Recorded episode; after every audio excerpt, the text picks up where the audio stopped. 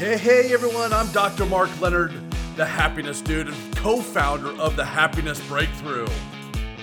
This podcast is for entrepreneurs, hustlers, and go getters who are ready to up their game. We interview business leaders, owners, entrepreneurs to find out what has made them successful. What are their secrets? Come on, let's go. All right. Hey, hey, everyone. Welcome to the Happiness Breakthrough podcast and video cast. I'm excited to have Joseph Kimball on here today. And Joseph has got some great stories that I'm really looking forward to, to hearing. Uh, he is a, uh, he's been in direct sales, he's been in equine dentistry, and that's going to be a story, but he's also a, a horseshoer, a rodeo roper an all around gentleman. And so I'm really looking forward to hearing more from him and more of his story. And I, so Joseph, just first and foremost, you know, tell us a little bit about you. How to, who, who is this guy? Oh, just a, just a guy that believes in, um, believes in the human spirit. I think at a very young age, I was taught that there were no limits that I could do anything that I really wanted to do. And um, and I'm not saying that I've done a lot or done really great in life or am the most successful person, but I do know that if you do believe you can do something, that it can you can accomplish it. And I've been doing it my whole life, whether it's been in the in the horse world or in the in the direct sales world or or I had some really big health issues early on uh, as a young 40 uh, year old guy. So um, I think adversity comes with life. And a really great guy told me one time, he said, adversity is mandatory, misery is optional. Mm. And I've always thought that was a really profound thing you know I, I, I really really love that. I really love that. And i i hope everyone already you know two minutes into this podcast i hope you hit rewind and and listen to that again because that is exactly how people overcome great challenges. But you said something. You said that you were taught that life has no limits. How how was how were you taught that? You know i had a father that um, was my hero. And uh, every day he would tell me um, that I could accomplish those things that I wanted to do. He just he just uh, exuded it. He just everyone that met him knew that they believed that they could and that he liked them, that he was going to help them if they could, if he could. And so he just taught me that that there was no can't, that whatever it is, you know, I wanted to be a, a quarterback on my football team, and there were several people in front of me, and he looked me in the eye and said, "If you do the work uh, like it depends on you, and then you pray like it depends on God, he says it'll happen. And some unbelievable things happen, and I did end up being the starting quarterback, even though I was five nine and slow and white, and had all this stuff against me.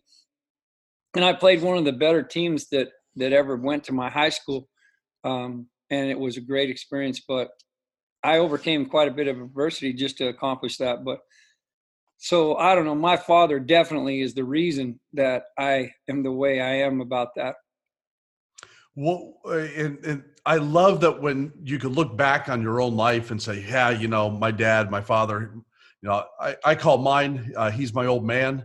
Uh, he called his dad his old man, and, and now my boys call me. they'll even they don't say "Hey, Dad." They're all "Hey, old man." But uh, it's uh, you know, we learn in our home how to be successful. And there's a recurring theme I've found in many people I've interviewed and many people I've coached is that when a parent just gives absolute words of maybe not affirmation, but really words of, I believe in you, I know that you can do it, it really shifts and changes, it moves mountains.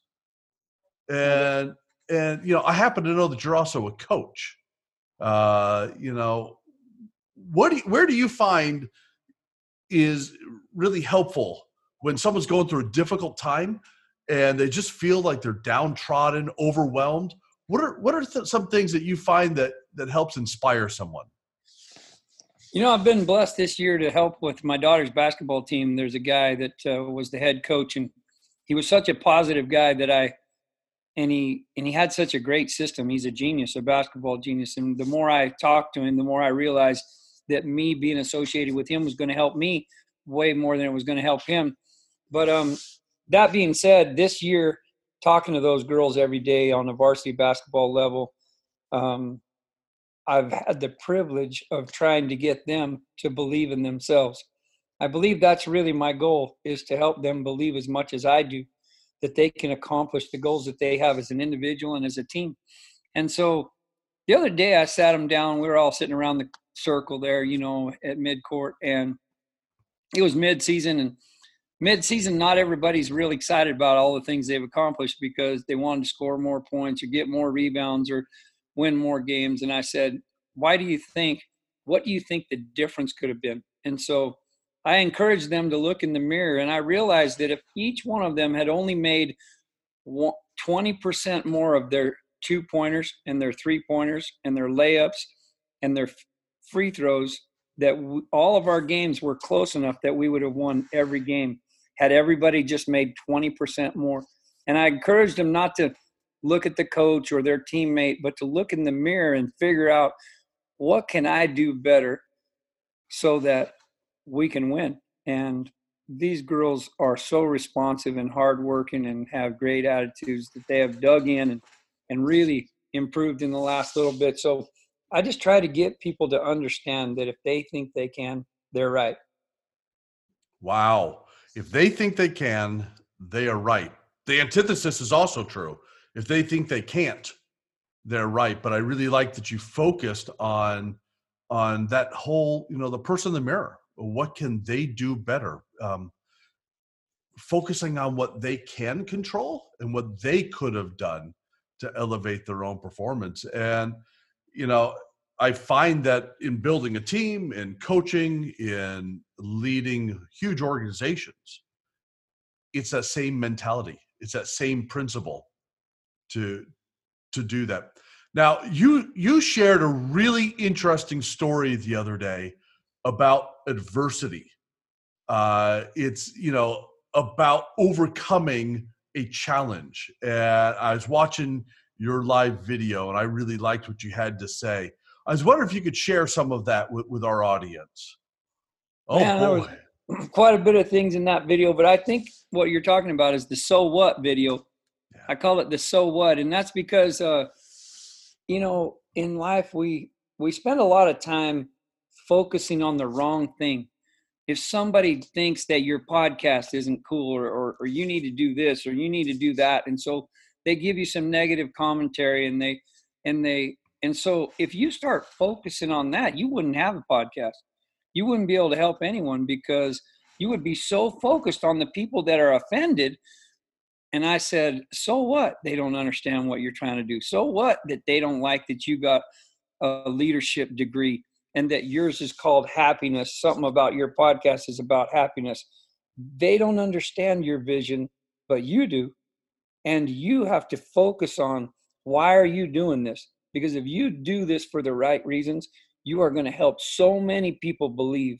You're going to help so many people overcome their insecurities and be able to control themselves in a manner that brings them happiness because that's really what happiness is about is being able to control ourselves with our conscience and with our spirit and not letting addiction or or procrastination or the easy way out rule but let our will rule and and our mind rule and not our body. Really it, it, life is a mind game sometimes you know? Sometimes we get in our head and and it's interesting you never win that battle. You never win the battle in your head it just uh, it's not until you decide to control your thoughts control your impulses control what you want to focus on that you begin to to really get out of that. So you know if if if a younger version of you uh, you know, as I'm learning about you, you you are successful in a lot of different places and avenues in life. and and I just want to to be very clear. Success to me is not necessarily determined by your bank account. Success has to do with so much more than that. It's about a, a level of perseverance and achieving uh, your goals and your dreams that you set out for yourself. Um, if a younger version of you came to you today and you could mentor the younger you, what advice would you give your younger self? Man, that's a great question. You know, one that I've asked myself a few times in life, but honestly, I would say to me, you can do it. You, I, there's a thing, there's a saying I came up with, and I don't think anybody's ever said it before, so it's mine. But this is what I would say to a younger version of myself, and that is quit wondering about if you can do something and worry about if you're going to do it. Will you do it? It's not in life, can you do something, but will you do it? I used to wonder if I could dunk a basketball, I was 5'10 and white. I used to wonder if I could do all kinds of things, if I could become a pro roper. I used to wonder if I would overcome my heart condition.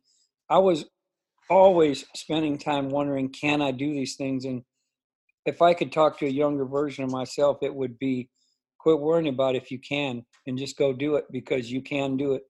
Will you do it? And so I think that that's probably the best advice I could give to a younger version of myself is to quit thinking about can I and just go and do. Yeah, that's powerful. You you know you just brought up uh, the health and and the heart. Can can you tell us more about overcoming that challenge, overcoming that phase of life? Well, I was about 46 years old and uh, I lost a lot of weight. I was down to about 165 and I looked pretty gray and I couldn't walk to the barn without resting. And I, they said I had pneumonia and they said all kinds of things, but um, it turns out that I had a congenital heart problem. Congenital means I was born with it. Uh, your aortic valve has either three little leaflets or two leaflets. They call it a bi or a tricuspid valve. And I was born with a bicuspid valve, and this the the sides got what they call stenotic or calcified, and so my heart was having to work really hard just to pump. And so I needed a valve replacement. And in that period, when no one knew what was going on, I was just, uh, I mean, I couldn't walk to the barn without resting three or four times. I was at the National Finals Rodeo helping a world champion with his horses, and uh, there's 10 nights there. And uh, on the ninth night, I literally passed out in the horse trailer, and a friend of mine came and got me, and uh, I flew home, which was probably a bad idea the next night, and ended up going to the hospital, and they found out that I, I needed a valve replacement, and that a virus had attacked my heart, and my heart function was down to 10%. Wow. They didn't think I was going to live. Um, I died twice in the process after the surgery. Um, and can you come back from congestive heart failure? Uh, my doctor said, will a third get better, a third stay the same, and a third die? And literally, the reason that I got better is because there was no other option. I had a seven year old daughter, and I had a wife, and I had a family. I had another daughter that was 16 and I just couldn't see being done with that. And I would not even entertain the thought of not getting better. And I got better a, a lot faster. My heart came all the way back, and uh, I've been able to do things that a lot of guys my age don't even try to do. So, extremely blessed. But it was because of all the prayer and positive vibes. Everybody believed I would get better, and sure enough, in about four weeks after the surgery, I was back on a horse and gathering cattle outside. And I had started roping a couple weeks after that. And it's just kind of a crazy, amazing story of a lot of people that believed in my recovery. And a lot of people came to my service and helped my family feed the horses and clean the stalls and do the things that I couldn't do. And that my wife was was tied up trying to help me uh, nursed me back to health and still had a job. It was a hmm. pretty amazing time in my life of learning to let other people serve me. Um, it was something that was really hard for me to let go. That's a really hard one um, that learning to let others serve you. Um, pride gets in the way, and you know we we sometimes say to ourselves, I, I, can do this, right? We, we spend so much time pumping ourselves up. I can do it. I, I'm able. I'm capable. I'm strong. I'm this. I'm that, right? And we really spend a lot of time on that, which which is great in positive psychology. It's great. It's a mindset shift, but there's a, a dark side. There's a negative side to that, and that is it produces this ideology of we are capable to do it on our own. And real strength comes from I can do it, but we can do it faster. We can do it better. We can do it, and we can go further. And and that and that's a hard shift. How what what was that journey for you to to to learn to rely upon others for that period? It was extremely difficult because I literally had no choice, and sometimes, and then after it went on for a while, it really got to where I really appreciated those people, and those people, when I got better, didn't want to quit helping. They they begged me, please don't fire us, please let us come to the to the ranch and help you every day. And I said, well, I'm better. I can do it, you know, but we love, we love doing this and we love helping. And it was an amazing service project, if you will. Absolutely. Absolutely. Uh, you know, the thing that keeps coming to mind is that, you know, cowboy ethics and, uh, and, and the code of the cowboy. Right. And I just love some of the law of of the cowboy life is is you know riding for your brand and and being faithful for that uh, but also you know coming to the rescue coming to the rescue of your neighbor coming to the rescue of someone in need.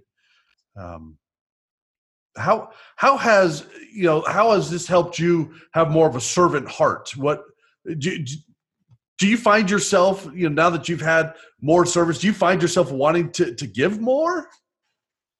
Uh eh, definitely you know I, maybe i should just share you know the i used to be what they call a day worker. And a day worker in the cowboy world is a guy with a truck and a trailer and maybe a dog and a good horse or two and a really good saddle. And they come to work that day to gather strays and gather cattle or do whatever the ranch is going to do that day and it usually involves a horse and a dog and a cow and a horse and a trailer. Um, and that day working doesn't pay that great. Pays about maybe today it might pay 150 a day but back then it paid about 100 a day and you had to bring your own truck your own trailer your own horse your own saddle and your own dog. And you better have a pretty good dog. But in in that culture when the neighbor's bull gets on your place or on the place you're taking care of, you gather him. You gather him, even though it's happened five or six times already. You gather him, you put him in the corral because you don't want to breed your cows to his bull. That's why you bought your bull, is so you could breed your cows to your bull. But you learn to forgive your neighbor. You know he's not trying to be on top of you. And he learns that you're a great person because every time the bull gets on your side, even though you're dead sick of it, that you gather him and you put him in the corral and sometimes you put him in the trailer and you take him back home and you know two weeks later there he is again. And so you learn to forgive. You learn that maybe your neighbor's been sick and you didn't even know he was sick but he couldn't fix his fence because he was sick and that's why. But if you hadn't gathered his bull and if you hadn't took him back then you would not even know that you were serving your neighbor. And and in that environment, you really learn how to forgive and how to help each other just because neighbors help each other brand and do all kinds of things and they become like family. And so if we treated our neighbor next door uh, and just didn't see him when we drove by, but we actually helped him take the garbage out or we helped him mow his lawn if he was feeling bad or if we did something for him, we would learn to really have a more empathetic heart toward what he's doing and, and where he's coming from and we'd all get along a lot better in my opinion oh yeah a- absolutely. You know it's that love your neighbor. Truly what does it mean to truly love your neighbor? And and there there's a boy we, we could talk a whole hour on just what does it truly mean to love your neighbor and the importance of that but i i think there's a reason why christ said that personally. I think there's a reason why that was right at the top no doubt. You know it's uh it's because when we learn to love our neighbor it i think that's i think that's what we're called to do. I think it's what we're asked to do. By just being on this planet by virtue of who we are of just being um you know i th- this is not a, a religious podcast but for those of you that listen you know that there's always something in there that that we talk about, and we are sons and daughters of a heavenly father. We have a God, we have somebody, and we are sons and daughters of, of Him. All of us. And if we really believe that, it sure does make looking at our neighbor's bull who broke through a fence a lot easier. Yeah, for sure. You know, so now you uh, you've also been uh, successful in the direct sales world. Tell us, uh, tell us a little bit about that.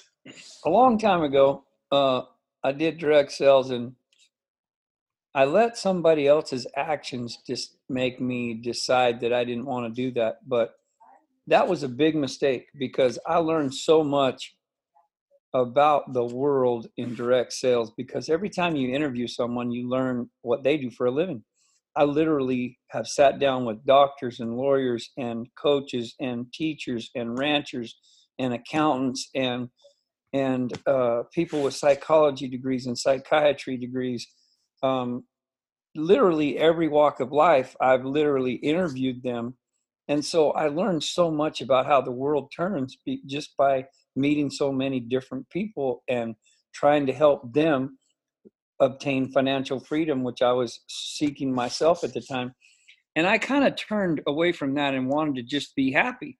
I wanted to do something I loved to do. Not that I didn't love direct sales, but I wanted to do horses. And so I figured out how to start colts. I had been taught that by my brother in law who married my sister when I was three.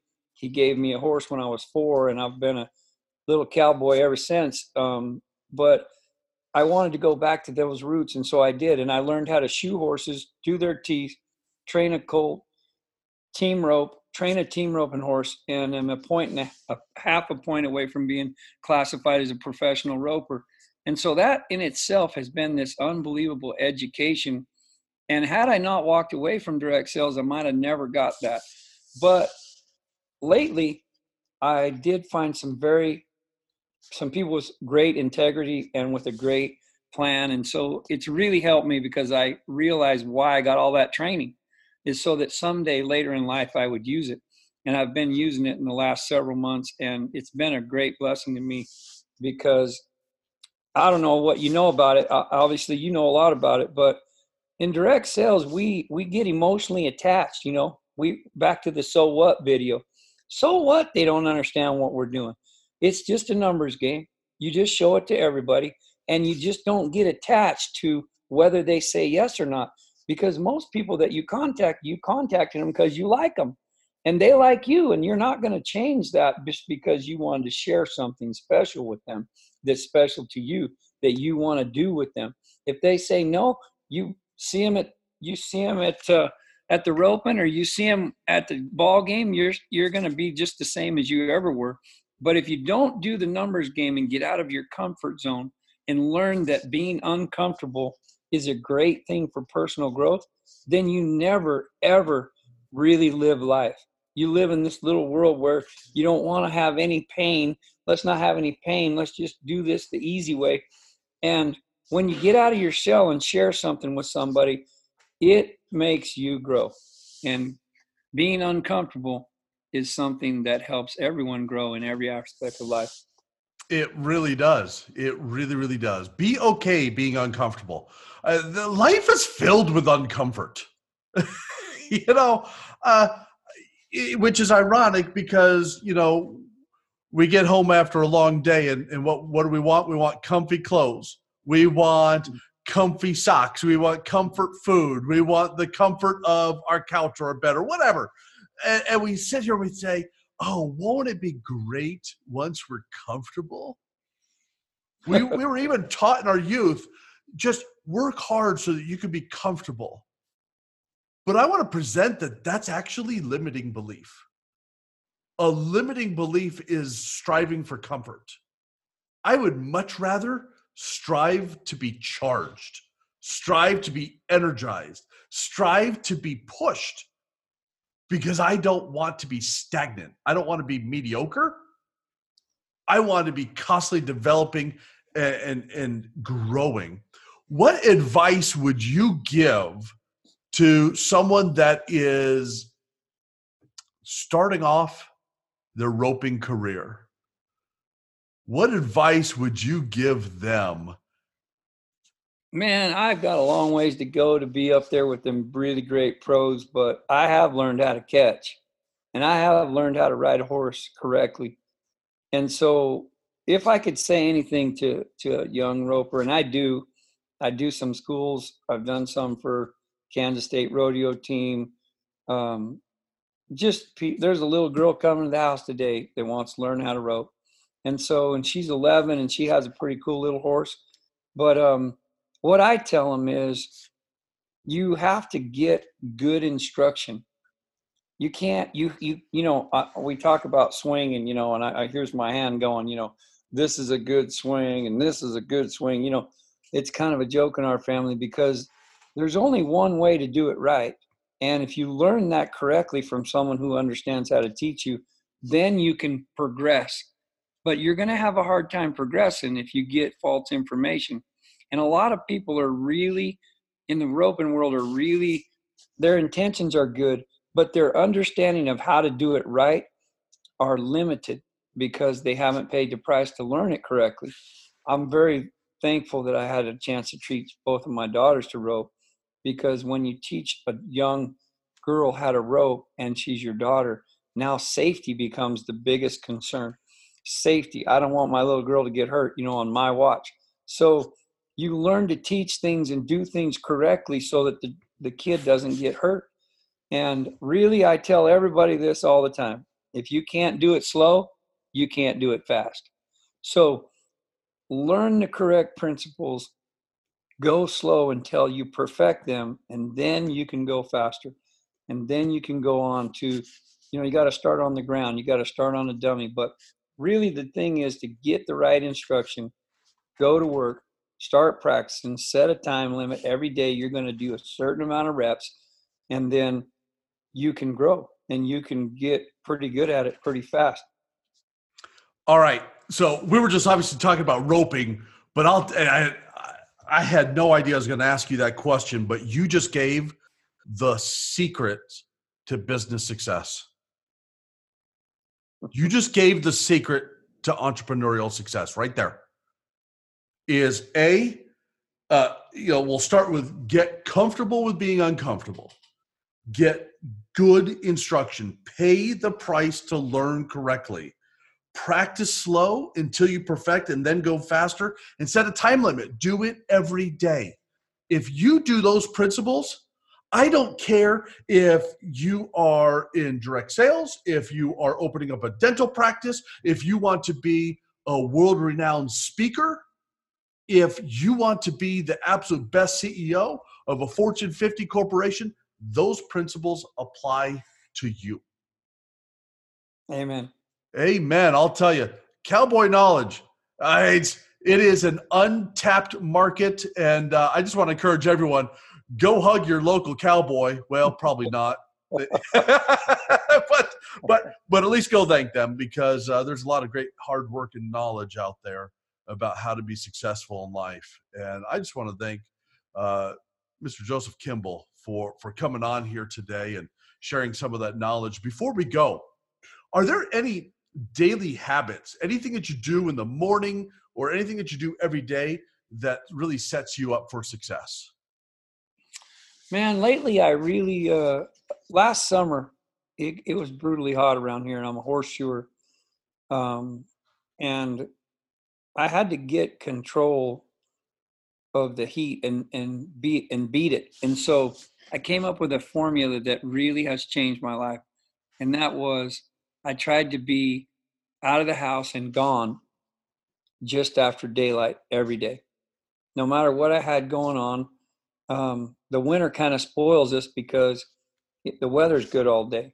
But in the summer, if I didn't get done by 12:30 or so and I wasn't in the shade, it was almost physically impossible to do my job.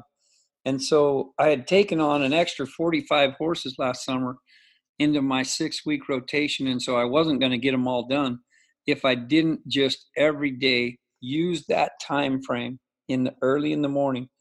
And it, it literally changed my life to get out of bed and do what I had to do before noon to make my, to survive. And so then anything I did after that was building a lifestyle anything I did after that was, you know, long term retirement type of stuff. But I could get up every day and just get my routine going um, and get gone and get a lot accomplished as early as possible. And since then, I've learned a lot about that. You know, um, if you get up every day at five o'clock and compared to someone who gets up at seven o'clock, if you do the numbers, by the end of the year, you have an almost a whole month longer that you've been doing what you do than the average person because you added two hours to your day. And so, anyway, that's probably what I would say is just don't hesitate. Just set a goal, get up every day, same time, same place, same station, and do the same thing and believe that it'll work and it will. Thank you very much. That's fantastic advice. Do it over and over, believe that it will work, and it will. Get up, get going, take on this day, everyone. Don't sit back and wait for the day to happen to you. If you really want to get to that next level in your life, you're going to set a routine. And you'll notice the theme over all of these interviews, I do always ask, what is that routine in the morning? And it's different for every single person. There is not a magical formula that works for everyone. There's there's not, but you need to understand what works for you so that you can uh, take advantage of your strengths and take advantage of where you're going. We've had great instruction from Cowboy Joseph Equine or Joseph Equine Kimball. I just put Equine in there. I'll, I'll probably see you out on the street and I'll call you Hey Equine. But uh, you know, we just had great instruction from Joseph Kimball. I just want to thank you for coming on the show today, and um, thank you for your words of wisdom.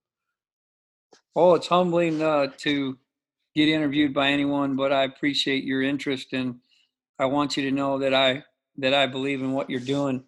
Um, podcasts and things of this nature about leadership and happiness, they are too few you couldn't have too many of these things and get people involved so that they can get hope and believe that they can change the things and overcome the adversity that's in their life. So I applaud you and I I'm thankful to maybe help your audience or anyone that might just not give up today because of my message.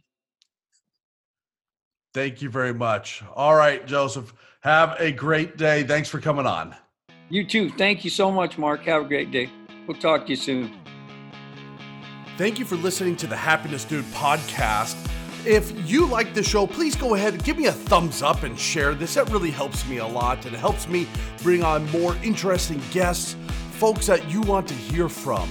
If you know someone that you feel needs to be interviewed, maybe they've done something outstanding, or maybe they've grown a team and have overcome great adversity shoot them uh, shoot them an email and connect me with them because I want to interview interesting people, normal, everyday people just like you.